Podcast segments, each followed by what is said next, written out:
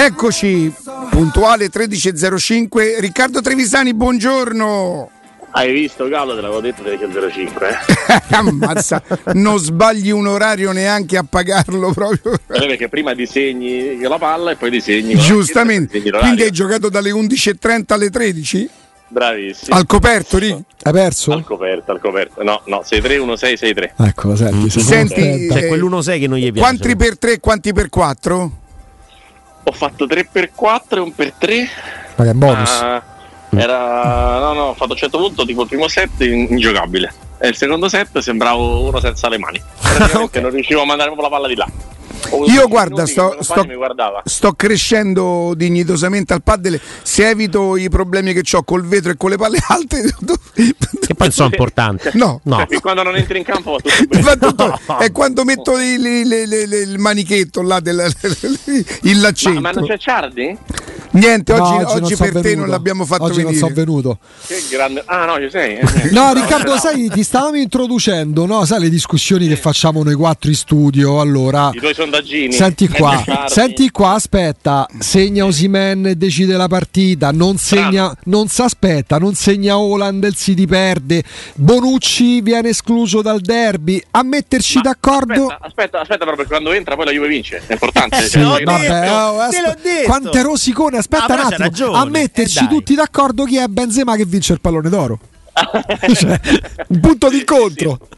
Tra l'altro stasera dalle 19.45 sul canale 20 Pallone d'Oro, Monica Bertini, Massimo Gallegari e, e, e il sottoscritto eh a raccontarvi Attenzione, canale 20, attenzione la, più, la premiazione più difficile degli ultimi 50 anni Chi vincerà il Pallone d'Oro? Quindi noi potremmo goderci la vittoria della Roma guard- ascoltando e guardando voi Righi sì, anche perché saremo in onda fino alle 22.15, quindi c'è tempo di vedere la Roma, di vedere Sandoria Roma, poi cambi canale e guardi chi vince il pallone d'oro. Passi dal pallone d'oro di Belotti al pallone d'oro di Benzema. È un attimo. Eh, eh, per me ha perso. Conse- guarda, mi, mi, intrigava il fatto che lo vincesse Benzema, che io per me, eh, quando giochiamo fuori classe o no, quello fa parte di quella categoria là. Poi leggo che nella lista c'è Vlaovic, ho sì, strappato effetti, tutto, ecco, ho messo da parte. Ma volevo dire una cosa, Ricky. Eh, volevo dire una cosa. La Juve vince e non prende gol. Coincidenza senza Bonucci. No, I... però entra. Sì, vabbè, allora d'accordo. E, no, c'era e, prima con ah, e il City nel momento in cui Alland incontra dei difensori non solo non la mette dentro. difensori. Gli altri che fanno ieri, ieri la sorte ha voluto che lui incrociasse dei difensori che giocano al calcio. Chi è? e mm-hmm fa fallo. Ha fatto 4 gol, ricordiamolo, perché sennò sembra che Liverpool non prende con mai. Quando li aveva fatti? Eh, il Napoli. Eh, ah, sì, sì. sì, sì. Quindi Liverpool, eh, fa annullare un gol, fa un colpo di testa patetico, una cosa, vabbè, ma insomma, patetico. Dai. Senti, no, il attaccante della storia. Della sì, storia, no, del calcio. Dell'uomo, sì. Senti, Righi, eh, eh io non so se definirla stasera complicata, scorbutica, eh, difficile. Difficile no, perché penso sempre che la superiorità tecnica possa fare la differenza. Scorbutica, mamma. Sta parlando di Fiorentina Lecce, Riccardo, sì, ricordiamo. Eh. Rincon, sta gente con una cosa imbarazzante. Però, però, è una squadra che ha fatto tre punti, cioè una squadra sì. che non, non ha nessun tipo di diciamo forza nel non perdere le partite ha fatto tre punti, uno in trasferta e due in casa, in casa l'ha fatti con Juve e Lazio paradossalmente, ovviamente con la Juve non c'era Bonucci stando alla Juve, ma comunque dico, eh, il problema è questo, che ti dico, serio, è un campionato dove le piccole squadre, che sono 7-8 secondo me, sono tutte squadre che ormai giocano a pallone, cioè nessuna squadra entra in campo per fare 0-0 o buttarla in caciara come succedeva eh, fino a diciamo 10 anni fa Oggi è un calcio dove le squadre piccole, guarda il Verona ieri sera contro il, il Milano, il Bologna. Eh, ma non versa nelle stesse condizioni, Righi. No, no, no, volevo dire un'altra cosa, perdonami. Dico, dico, contro le ultime otto della classifica, tu troverai sempre delle difficoltà diverse da quelle che trovavi fino a qualche anno fa. E non perché stanno tutti dietro, ma perché piuttosto ti attaccano e quindi probabilmente non sei preparato alla partita. Però che succede? Che le squadre forti, in un modo o nell'altro, subendo traverse, segnando autogol, eh, trovando guizzi, deviazioni, colpi di fortuna, eccetera, eccetera, le squadre forti vincono le partite contro le ultime otto della classifica. L'anno scorso la Salernitana stava a 31 punti, cioè vuol dire che le piccole non fanno più i punti. Però se vedi le partite non hai la percezione del dominio delle grandi, o non hai la percezione di partite facili, però poi numericamente, numeri alla mano, le piccole non fanno più i punti, perché le grandi hanno la capacità di vincere i match. Cosa è cambiato nel calcio? È cambiato che le grandi sono di più, è cambiato che l'Udinese è una buonissima squadra, è cambiato che l'Atalanta è una grande squadra e quindi oltre alle solite note hai un campionato con tante squadre medio-alte. Non vuol dire che siano fortissime, non vuol dire che vai in Europa a vincere, anche se il Napoli lo sta facendo, ma ti trovi in una condizione in cui non ci sono, ci sono tanti Lazio-Udinese nel corso della stagione, tante partite tra due squadre di alta classifica che poi può vincere una, può vincere l'altra e magari si pareggia, ma con le piccole il Napoli te lo insegna, il Milan te lo insegna, si deve vincere, quindi oggi mi aspetto una partita difficile, mi aspetto la Samp tignosa, cattiva, è una delle poche squadre rimaste che può giocare per fare 0-0 dal punto di vista tecnico e della garra di alcuni giocatori, ma mi aspetto pure che la Roma in un modo o nell'altro 0-1, su autogol, su rigore, su cose, vinca la partita. Sì, perché se sì. perdi punti con queste squadre non, non, non, si arriva mai. No, non solo Righi, secondo me sempre nel tentativo di non, di non farmi rapire, non di non guardarla, di non farmi condizionare dalla classifica, a me farebbe piacere respirare quell'area di non tanto il quarto in classifica. Intanto il rendimento della media punti che tu ci hai insegnato a, a, alla, ci hai insegnato a dare un senso al rendimento, no? a quella media lì, certo. e che non è esattamente la stessa cosa. Cioè, dici sì, ma la media punti ti porta a 21 punti. Non sono i 21 punti, sono la media punti che mi sorprende a me e che mi farebbe respirare quell'area e mi mette di fronte a una settimana dove vado a affrontare il Napoli con, stesso, con, la stessa consapevolezza, cioè parliamo lo non stesso solo, linguaggio. Non solo ti consentirebbe di affrontare il Napoli, premesso che i punti poi sarebbero 22 oltretutto, quindi 2.2 di media sì. partita, tantissimi, tantissimi, ben oltre anche quello che io pensavo sarebbe stato il valore della Roma, cioè 75 gli 80, 2.2 è sopra questa roba qua, sopra eh, in un campionato in cui in questo momento c'è una squadra che fa una, una storia a parte perché Napoli sta dando una media di farne 99 e chiaramente non ne farà 99 io credo. Quindi devi abbassarla la quota del, del, Napoli e pensare che il tuo 2.2 sarà più o meno vicino alla quota di 2.3 che è la quota scudetto. Allora se la Roma vince a Genova si mette in una condizione per domenica prossima fondamentale fondamentale per due motivi. Il primo tu sei a 22 punti, se perdi Roma-Napoli, e in questo momento con Napoli ci perde pure il Brasile, non succede niente. C'hai 22 punti in 11 giornate, sì. benissimo, media 76, chi se ne frega.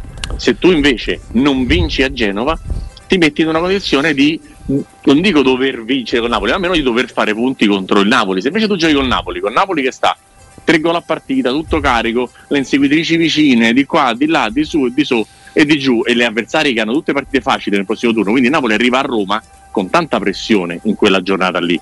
Se tu giochi allegro e sereno, puoi mettere Napoli in grande difficoltà ma tutto passa da vincere stasera Marassi. Eh, se non vince Marassi te la complichi da solo. D'accordo con te Riccardo anche sulla pochezza, la lunga, la differenza di valori. L'unica insidia per la Roma può essere dover oggi rispondere a queste aspettative che stai elencando perché in caso di mancata vittoria che non mi aspetto, eccola là, nel momento in cui puoi sistemarti la classifica, scavalcare e sorpassare Udinese e Lazio, restare in scia al Milan e eventualmente al Napoli, tenere a distanza Inter e Milan, la Roma che fa inciampa sull'ostacolo più, più comodo da superare. È solo, forse è sì. quella l'insidia, è mentale.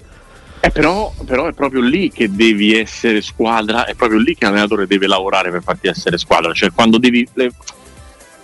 È come quando batte una punizione un ragazzino della cantera um, e nessuno si aspetta che faccia gol e fa gol, no? E poi batti la punizione al novantesimo e sei messi e tutti si aspettano che tu faccia gol sì. e se prendi la barriera sei considerato un mezzo giocatore. E la differenza è la stessa. La, um, una squadra che vince le partite che nessuno si aspetta che vinca, non è una grande squadra. La grande squadra vince le partite che tutti si aspettano che vinca. E Sandoria Roma rientra esattamente in quell'elenco, sì, non per la classifica della Sandoria, perché la classifica della Sandoria è meno reale di quanto non sia il valore della Sandoria, secondo me, perché ha comunque una serie di buoni giocatori, Sabiri su tutti, uh-huh. ha talento in attacco, seppur vecchio in Quagliarella, eh, ha Gabbiadini, ha Caputo, ha gente che sa fare gol, ha alcuni giocatori secondo me abbastanza sottovalutati, penso a Colley, penso a Ugello, eh, secondo Diuricic. me non è una squadra... Eh, sì, Diuricic ha quel problema che ci sono le porte, perché se non ci fossero le porte... peccato!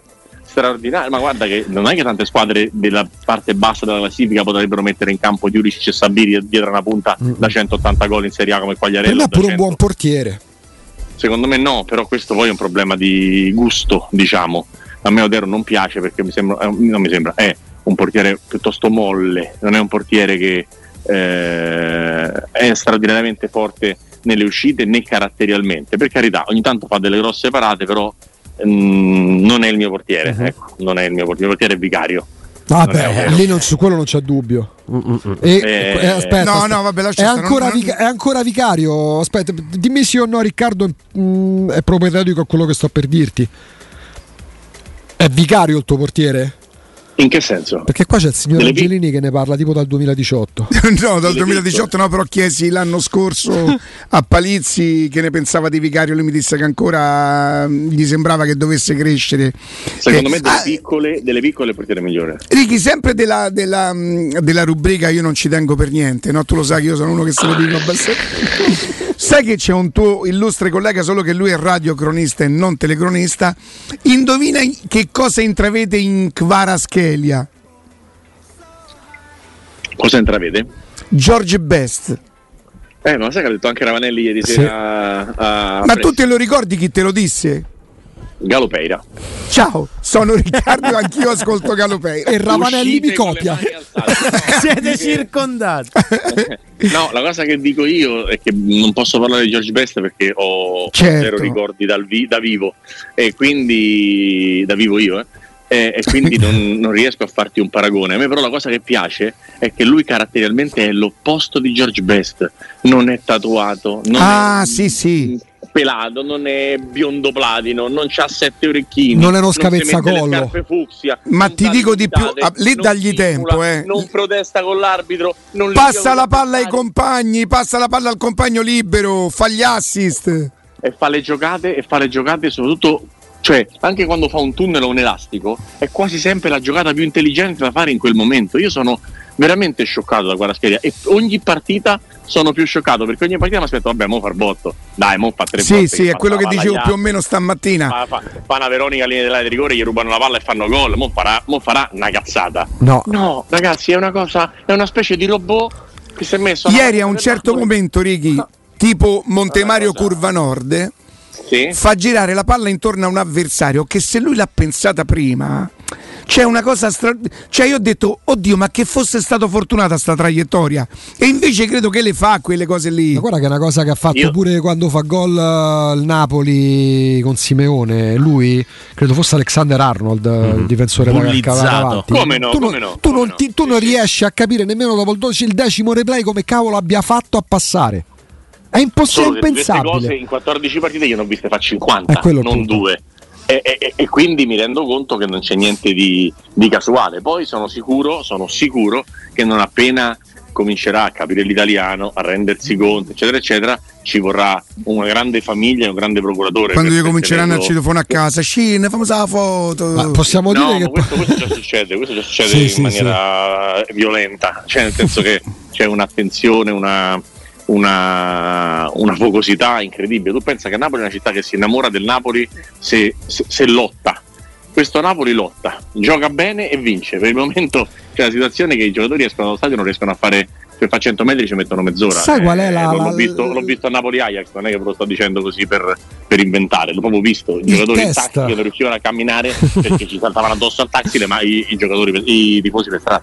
Il test che devono superare gli allenatori a Napoli. Tempo fa con Alessandro Assini facciamo dei ragionamenti su come tolto Maurizio Sarri a Napoli non hanno mai amato un allenatore anche quelli che hanno vinto qualcosa, Mazzarri, Benitez, per non, per non, parlare di Ottavio Bianchi e di Alberto Bigonna che hanno vinto lo scudetto là. Il test per Spalletti è farsi am- amare nel senso, oh, noi qua a Roma, a Roma si è amato Zeman, cioè per dire si sono amati allenatori, Spalletti per carità, Murigno adesso. Napoli non è avvezza ad amare, Riccardo, se ci pensi gli allenatori. Sarri è stato addirittura idolatrato Spalletti sì. almeno fino alla scorsa estate. Ma guarda, fino Ni. alle prime giornate di questo campionato, ti dico la verità, secondo me fino a, fino a Firenze già quest'anno ancora c'erano dubbi, commenti e matto e quello e quell'altro. Adesso piano piano 42 gol in 14 partite, 10 vittorie consecutive, primi in campionato, primi in Champions League, qualificati agli ottavi spaccando le ossa a Liverpool, Rangers e Ajax, un pochino l'aria, l'aria è cambiata, però quello che dico è scendete dal carro che non c'è posto. Ecco eh, lì. Non c'è posto. E tu, stai lì, e tu stai lì a cantare. Carlo, guido io, ci sto pure sopra dietro. e, tu sta, e stai lì a cantare da Smart Jazz, tanta l'aria sa da cagnà. Fino Daniele. Ecco qua, e, mh, mm, sei tu Murigno, stasera chi scegli se non devono giocare insieme? Ebram o Belotti? L'ha detto prima, ha detto da Belotti a Benzema passiamo. Giusto? Ah, quindi è sicuro Belotti? No, io faccio giocare tutti e due, ti dico la verità. Mm. Faccio giocare entrambi. Faccio giocare entrambi perché secondo me Belotti degli uomini della Roma è uno dei più in forma anche fisicamente, si sta ritrovando ed è uno di quelli che entra in forma col minutaggio, cioè Belotti è proprio uno di quelli che ha bisogno di giocare, quindi non lo tolgo mai. Poi ha fatto gol, non si devono. Poi in una partita più. dove ci sarà da fare un po' di sottopalla, bravo, bravo, un po' bravo, di, di, di, in fase di non possesso, lui è uno che, che comunque ti garantisce la fisicità, no? Io mi aspetto, sì, assolutamente, assolutamente. Eh, io mi aspetto, se non la titolarità, dei minuti in più per Camarà, mi aspetto Belotti in campo e se mi dici tira fuori uno, tiro fuori Zaniolo sto giro. Zagnolo, che però non ha giocato in, in Spagna, quindi dovrebbe essere quello pure eh. un po' più riposato. Sì, io, io della storia del riposo, ragazzi. No. La Milan la decide Tonali che gioca da prima del campionato tutte le partite. Quindi, eh, purtroppo la, la, il turnover è una, è, una, è una, buffonata proprio di quelle tra le più grosse che si siano mai, mai inventate. Un modo per dare contentini. Un, non esiste il turnover. Il turnover può fare Geco che sono sei partite che gioca a 35-36 anni e allora no, magari non ce, la, non ce, la, fa più, come si è visto ieri, o lo può fare Giroud che con l'infortunio di tutto l'attacco del Milan ha fatto 10 partite in fila e non ce la fa più. Mm. Ma Giroud e Dzeko hanno 36-37 anni. Il turnover non può riguardare i 25 anni, i 20 anni. Tra un po' ci ha fatto turnover pure ai portieri per accontentare tutti, ma non funziona così. Proposito dei portieri, ho visto che da quando c'è il portiere l'Inter è tornata una squadra di calcio strano perché pure questo non l'avevamo detto. Hai visto? So, è questione di dettagli. Allora, proprio per questo, siccome la Roma non ha 36 anni, ma ha 34, quasi 35 anni, vi chiedo allora, a sentir parlare Murigno dopo Betis Roma, la risposta dovrebbe essere no. Se giocano Ebram e, e Belotti, Zagnolo va in panchina. Vi chiedo, stasera vi sorprendereste nel vedere Pellegrini più cristante con Zagnolo, Ebram e Belotti insieme? Pellegrini è arretrato a centrocampo come quando gioca no. di Bala? Io farei così. Ma tra i due? Davvero. A posto di Matic o Cristante? Io ti dico una verità, io riprovo, riproporrei un centrocampo a tre. Quindi no. Io riproporrei la Roma, la Roma regala un giocatore. E... Quindi tu l'hai Vizzariolo come me? Non lo so se farei magari Zagnolo, Belotti, non lo so, però mi metterei con centrocampo a tre. Quindi Pellegrini, Matic, Cristante. Sì, con Cristante che non gli è venuto benissimo in Spagna, no. che torna no. a fare quel lavoro di, di, di, di, di, di, di non lo faceva da vita, eh, esatto. dato atto che non faceva da esatto. vita. Esatto. Poi sceglie il Mistre, Belotti, Zagnolo. Mi sembra che Belotti è un po' il punto forma di tutti, il punto forte di tutti, no, Ricky? Beh, ma fai fatica proprio a non metterlo, secondo me. Eh, Ricky, perdonami, so troppo piacione se ti dico che in una Roma dove fai fatica a non mettere Belotti c'è qualcosa che è cambiato perché. La verità. Eh, cioè, nel senso che c'è qualcuno che sta rendendo molto meno. Eh. Che per me c'è paragone tra Abram e Belotti. Ma infatti il problema qual è? Che Ebram non sta bene? No, il problema è che Ebram non, non, sta facendo bene, ma se c'è un modo per recuperarlo non è mettendolo in panchina. Io, cioè, al momento in cui si, si, si rompe di bala, è, è, difficile pensare di mettere Ebram in panchina, ragazzi, perché l'attacco della Roma è stato pensato per Ebram e di bala. Se rompe uno, metti in panchina l'altro, che resta? Già una squadra che non segna neanche con le mani.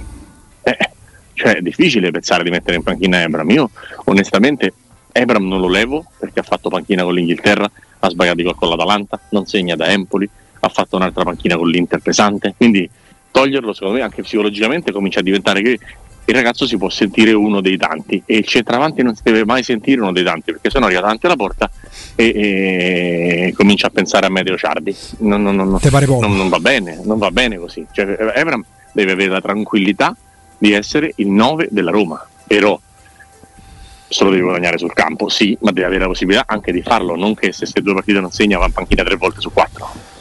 E per cui Ebram deve giocare, però secondo me in questo momento non, non va levato neanche Belotti, siccome il rendimento di, di, degli uomini davanti, eh, se stiamo discutendo Ebram, ci mancherebbe che non discutiamo quello di, di, di Zaniolo, io nella partita di oggi, anche per la questione legata alle caratteristiche dei giocatori e al tipo di partita che c'è da fare, oggi è una partita dove a Zaniolo se gioca gli vanno addosso ogni 5 minuti per cercare di farlo reagire. Sì. È, è abbastanza matematico. E siccome la tendenza a reagire ce l'ha, e siccome la partita è sporca, la partita è brutta, e magari l'avversario stanco a mezz'ora dalla fine può soffrire le galoppate di Zaniolo, io Zaniolo lo metto dopo. Ok, quindi comunque Matic Cristante Pellegrini e poi Belotti Ebram. Sicuramente. Con, a sicuramente, sinistra eh, il Sharawi o su Spinazzola? Perché molti hanno il dubbio, eh? Io non, non ce l'ho il dubbio. Sempre Spinazzola. Sì, poi è vero che se tu fai un centrocampo, quello che dice Galopeira, no? Mm. Fai Camarà, Pellegrini, Cristante, quindi hai un centrocampo a tre e sei un po' più coperto, il quinto lo può fare pure il Sharawi. Mm. Senti Ricky, a proposito di Camarà, eh, lo posso chiedere solo a te. Eh, ci sono due versioni di Camarà per quel poco che abbiamo visto. Quello, dell'ass- quello dell'assist e quello delle svirgolate. Qual è, tu che sicuramente lo conosci meglio di noi, qual è il Camarà vero, Ricky? Quello delle svirgolate. Perché? Però, no, in realtà non è, non è né il giocatore da assist né il giocatore da svirgolate, è un giocatore di rumore in mezzo al campo, uno di quelli che fa casino, quindi sta lì, corre, accorcia, chiama la pressione dei compagni, rompe le scatole a tutti, commette falle, è classico giocatore di lotta, certamente non è un giocatore di governo, però è un giocatore di lotta con caratteristiche uniche nella Roma, cioè è un giocatore che la Roma non ha, non c'è nessun giocatore della Roma che sia, eh, come posso dire, frizzante come Camarà e lo hai visto bene contro il Betis perché quando è entrato Camarà è cambiata la partita eh. anche al netto dei suoi errori. Poi se vi aspettate la palla filtrante d'esterno di prima a 30 metri non è Camarà se vi aspettate un tiro da fuori può anche esserlo perché qualche giocata da fuori gli è venuta tutto estempo- è estemporaneo dai sì, però non è, non è, di certo il geometra di centrocampo certo che, no. ti mette, che, ti mette, ordine alla squadra. No, i primi a essere spiazzati talvolta durante Betis Roma nel secondo tempo erano i compagni stessi, perché a un certo punto lui si va a piazzare, non so se fosse un'indicazione di Purigno. Perché ma... c'era uno che correva a centrocampo, dici? esatto, Anche. erano quasi spiazzati i compagni di squadra. A un certo punto ha preso il posto di Zaleschi, che rimaneva arretrato con uh, i vari difensori di Roma che rompevano le scatole a Zaleschi, e lui insisteva sempre sul centro-destra, ma quasi da esterno più che da intermedio. Sì, ma è, um, è, un giocatore che trova, sì, va istinto, trova lo spazio, si va a cercare la posizione. A me, allora, io sono per centrocampista, per me è Xavi, quindi eh, sì. diciamo l'opposto di Camarà. Non strutturato fisicamente, tutto piedi e cervello, l'opposto. Allora, nella Roma, dove Cristante è di passo, Matic è di passo, Pellegrini di certo non è un giocatore veloce, i giocatori come Camarà e parzialmente anche come Bove sono una manna dal cielo in determinate situazioni, specialmente nelle partite un po' stantie come era stata e come è stata quella di, di, Siviglia. Quindi non è un giocatore su cui fonderei la squadra, ma non, non, non, scordatevi, non scordatevi che una squadra che si basava sul centrocampo eh, Zilinski, Fabian Ruiz, oggi gioca con Lobotka e Zambo Anghissà, riserva al Celta Vigo uno, retrocesso col Fulham l'altro, perché le caratteristiche dei giocatori che si mischiano a quelle dei loro compagni poi sono particolari all'interno del campo da calcio. Conta poco il nome, la carriera o tutto quello che si è fatto, conta quello che riesci a fare e quello che farai. E se Camarà un giorno riesce, abbiamo, capiamo che fa oliare i meccanismi della Roma meglio, anche se Matic ha fatto la carriera che ha fatto, o Cristante è fondamentale, o Pellegrini è il capitano, a un certo punto poi si trova un'altra soluzione per stare dentro al campo e che preveda anche Camarà certo che ci vogliono per arrivare ai livelli di Anghissa e Lobotka anche delle geometrie che ti aiutano in questo, perché se no da soli eh, Lobotka e Anghissà sarebbero rimasti Lobotka e Anghissà. Invece sono diventati due fenomeni uh-huh. perché, perché, perché hanno una squadra intorno e dei meccanismi che li fanno girare a meraviglia. Senti Righi, eh, Zelischi è un centrocampista poco secondo me sponsorizzato nel senso perché poi fa gol importanti calcia di destra e sinistra calcia i rigori c'ha una tecnica ieri fa un numero va via, va via in dribbling tunnel, eh? quello con il tunnel mette la palla a Lozano che arriva in scivolata però tira addosso a, a Skorupski secondo te non è più forte di qualche centrocampista molto più sponsorizzato anche italiano? Sicuramente, però c'è un problema di eh, continuità grosso, cioè nel senso è un giocatore che purtroppo tante volte per un mesetto, un mesetto e mezzo a un certo punto è il migliore in campo consecutivamente degli avversari quasi sempre e questo lo ha, lo ha molto penalizzato nel mm. corso della sua carriera perché questa poca eh, tigna, questa poca eh, combattività. La qualità è indiscutibile. Ricky. No, come qualità è incredibile. Può giocare tre quarti, può giocare mezzala, destro, sinistro, eh, vede gioco, vede calcio, ma dai tempi dell'Udinese che si è visto quanto fosse forte da ragazzo, poi a Empoli è esploso e nel Napoli di Sarri si è totalmente eh, consacrato, adesso sta facendo veramente delle grandi cose, però per esempio lui è riuscito contro i Rangers di Glasgow in un Napoli in cui andava tutto bene ha sbagliato due calci di rigore, cioè quello che ha tirato e mm. quello che ha ripetuto. Mm. Cioè, cioè, è una bella impresa dal punto di vista. No, hai ragione. Cioè, tu tiri rigore, sbagli, arriva la sculata della vita. Il VAR dice che il portiere si è mosso prima, bellissimo, puoi ritirarlo. Pensa con che leggerezza tiri. Dicevo, ho sbagliato, mi hanno parato, adesso faremo ripara. Gli ha riparato, lei ha tirato fuori.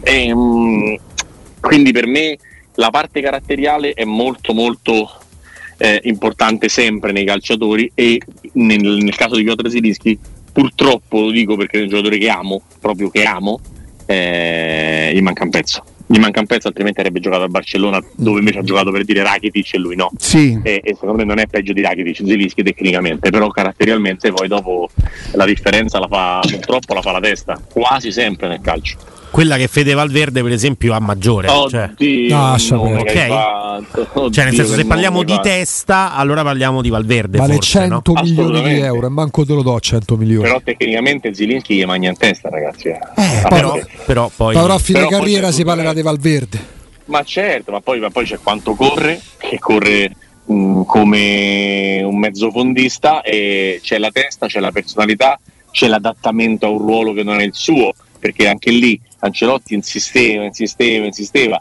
e confesso come tante volte mi piace anticipare le cose e prenderci che a me là non piaceva Valverde in quel ruolo mezzala, mezzo alto, mezzo su e mezzo giù. E invece come quasi sempre aveva ragione il signor Carlo da Reggiolo che, che ha visto in Valverde quel perrotta di Lippi nel, nel, 2006, cioè quel giocatore capace di fargli l'equilibratore che gli fa 8-10 gol a campionato, ma che nella maggior parte dei casi non fa sbilanciare una squadra che ha tanta tanta qualità ma poco dal punto di vista del, del non possesso. Questo è uno che rischia eh, di fare la muffa a Madrid. È stato bravo pure ad eh, aspettare, eh? Assolutamente, lui ad aspettare e, e anche la, la, la, la, squadra ad aspettarlo, però, eh, perché fatto, sì, sì. ha fatto tante prove brutte cioè, ehm, era chiaramente fuori ruolo, era chiaramente un ragazzino in uno spogliatoio di, di Leoni, però ecco, ieri fa, ieri fa un gol, ma in, in, pochi tirano di piatto con mm. quella forza, proprio in pochi, pochi, pochi. Poi vabbè, il Barcellona in questo momento è, è una specie di involuzione. Ma cosa ma che diavolo gli è successo? Non è possibile che la squadra in un mese possa depotenziarsi così in ogni settore. Se tu, fare, se tu vuoi fare l'aggressione con quattro uomini intorno alla palla come faceva Guardiola, poi quando la palla esce ti devi avere Piquet e Puyol, oh, è un problema. Se c'hai, il, no, se c'hai il nonno di Piquet e Eric Garzia, purtroppo è un, è un, grande problema. Lo sai che nelle prime 50 partite dell'allenatore del Barcellona Xavi è il peggiore degli ultimi 25 anni a Barcellona? E ma lo dico per, per dirti delle difficoltà anche della, della, Rosa, perché per me lui diventerà un grande allenatore se, se, se capisce che non è Guardiola. Oh. Il problema del mondo è che tutti pensano di essere Guardiola, Guardiola ce n'è uno. Mm. C'è un altro problema, uno. Riccardo, che lì a Barcellona, perché ne parlavamo pure prima, che il vero rischio è quello che a Barcellona devi per forza riproporre Guardiola. Quello che il post Guardiola è tutto uno scimmiottare. Create qualcosa di diverso con quel po' di giocatori. Senti, vero, vero, però, però, il Popò manca qua, eh. qui, qui il Popò manca in difesa, cioè mm-hmm. difensivamente non c'è Popò. Senti Righi, eh. sempre per competenza lo domando a te e sabato proprio per affetto, per sentimento mi sono violentato, mi sono legato sul, diva- sul divano e ho provato a e vedere... Ci- no, Cittadella... Ah. Cittadella... Io l'ho vista allo stadio, figurati. Eri lì? Eh sì, eh.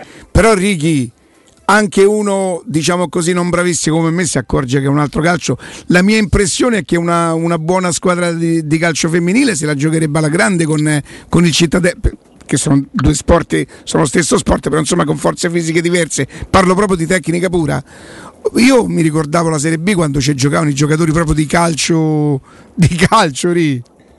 Sì, no, ma Io vedo dei campanili, eh, c'è delle cose, delle cose assurde. Ah, Cittadella, Cittadella gioca campanile e inserimento della palla, cioè palla agli altri e te venga a pressare. E quindi lo fa da sempre e, e, e lo farà penso per sempre, perché non c'è un allenatore che ha sempre fatto quello lì.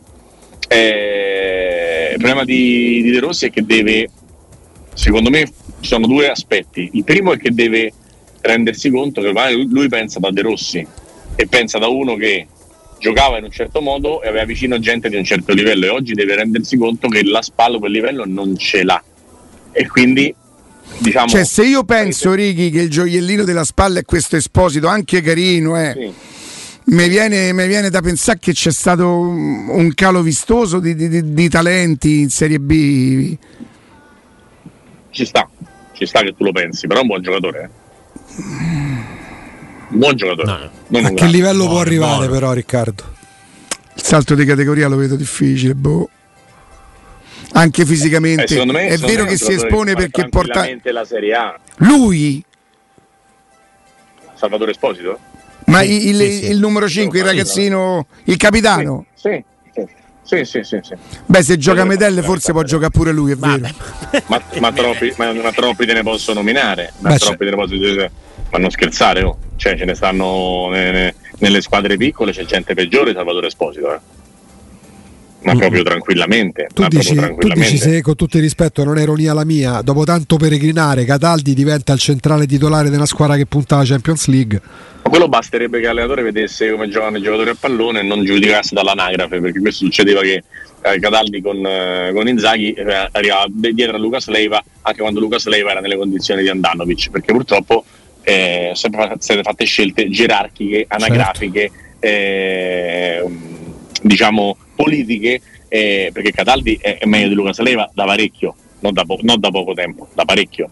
Eh, è un giocatore che ha il lungo, il corto, batte angoli, punizioni, è un giocatore forte, normalmente forte, non è un, un fenomeno, ma è un giocatore che ha pagato un dazio con Inzaghi in, in, insopportabile, insopportabile. Quindi a questo punto, scusa, il Sassuolo da Zerbi che lo voleva e, per rimanere e poi non giocava mai. Cioè, dai. Quindi alla, al motto di svecchiamo le squadre, basta gerarchie, viva Allegri che mette in panchina Bonucci. Ma ha ma capito, no. finalmente ha, trovato, no. ha trovato come poter risalire.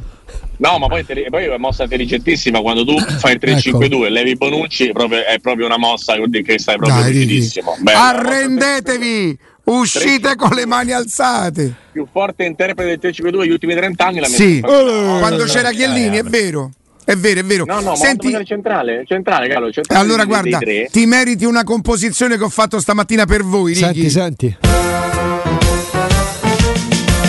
E benvenuti a sti cialtroni, tutti saggi e sapientone. Ucci ucci, cavallucci Meno male che non gioca Bonucci tra l'altro. Questo è proprio questo è danzo, questa, questa live vince la partita quando entra. Sì, va bene. Senti Ricky, ascolta, invece volevo darti una soddisfazione. Anche, anche, aspetta, una cosa importante, anche quando esce Ken, che è un'altra mossa Mamma geniale. Mia. Mamma mia! Io guarda, credo, credo che il primo tempo Bellissimo. di Torino-Juventus sia una delle cose più brutte che abbia mai partorito l'uomo in tutti i settori. No, ma io non so come fai, dopo aver visto due mesi di Milik e, e, e, cinque anni di Ken, a scegliere di far giocare Milik e non Ken, e non per un tempo. Come cioè Ken e non Milik è 72 minuti di Ken. Tant'è che esce Ken dopo un minuto azione di Vlaovic, dopo due minuti gol di Vlaovic. Il problema è che Vlaovic ha fatto Barbie fino a quel momento se lui faceva no, Ken. No, no, no, no, no, Vlaovic ha fatto una grossa partita. È stato, è stato bravo da, quando è inciampato sul pallone, ha messa dentro. Anche tecnicamente, anche tecnicamente, con sponde, con cose, veniva da una serie di brutte partite, l'altro giorno ha giocato. Lui poi la sponda la sa fare abbastanza bene. bene. con quel piedino delicato. Ragazzi, Vlaovic ha fatto 6 gol in 10 giornate. Eh, vabbè. Eh, oh, Riccardo, la media, la media è 22 di una squadra che non calcia verso la porta. Mm. No, Senti Righi, io ero convinto che la Lazio la spuntasse sull'Udinese. Ora non so quanto abbia influito e credo che comunque abbia influito l'uscita di Immobile. La verità è che poi vado a vedere le, le immagini. C'è una traversa e mezza de, de, dell'Udinese, c'è... questi continuano. Samarzic. Ragazzi, Samarzic è una roba. Eh sì. è quello che prende la traversa al primo tempo, sì. no? Sì, sì, di destro del mancino, aggiungerei. Ehm, io, io quello che non sapevo dell'Udinese quando vi dicevo, secondo me arriva eh, subito dopo le prime, è che, che anche Sottil ci abbia, ci abbia, del suo, cioè si è unito il fatto di avere dei buoni giocatori al fatto di avere un allenatore che comunque li mette in campo anche molto bene, ma io insisto sull'organico. Righi, a me non è quello non è quello che, che mi, mi, crea qualche perplessità. Eh, la perplessità me, me, la creano queste squadre che, che, vanno a 200 all'ora per 90 minuti, che è pressoché impossibile.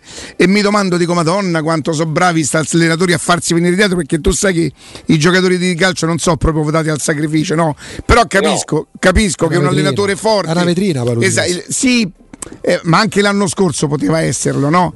Eh, a me in questo momento sorprende, per carità, favorevolmente.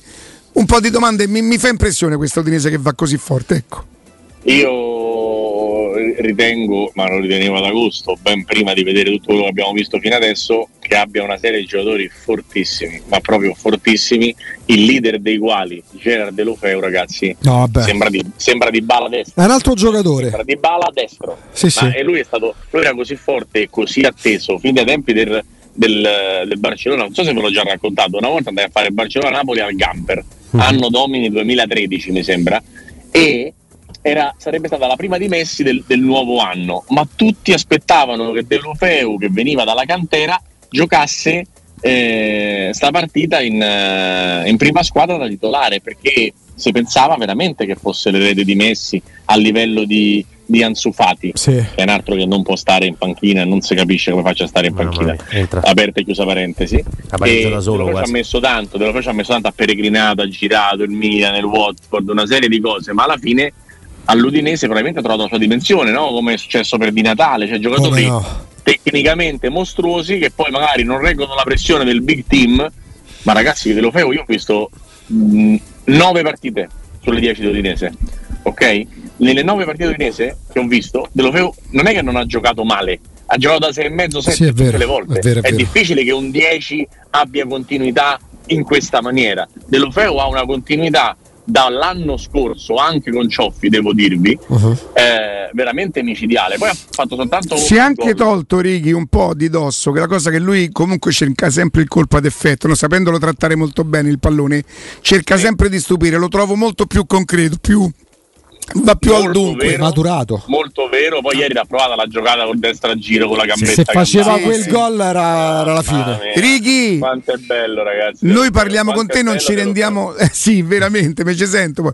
Non ci rendiamo conto perché te... non, non, non, vorremmo mai terminare con te, però 13.42, grazie Righi, a domani. solo con una cosa, dicendo che è vero che l'Udinese ha preso traverse, ma migliore in campo è stato Silvestri alla fine dall'altra parte, che ha fatto 3-4 parate e visto che ci siamo fammi dare un abbraccio a Ciro Immobile perché se ho capito bene quando parlavo con i compagni il segno che ha fatto eh, qui dicono di recuperi veloci ma secondo me non c'è niente di veloce io ho visto tipo proprio sì, sì, il segno dello strappo eh, della, dello esatto, stacco del esatto, distacco. dello stacco esatto questo mm. dicevo questo dicevo. Se si è staccato torna, torna al 2023 quindi un abbraccio a Ciro Immobile. Righi grazie. Un abbraccio a domani. a domani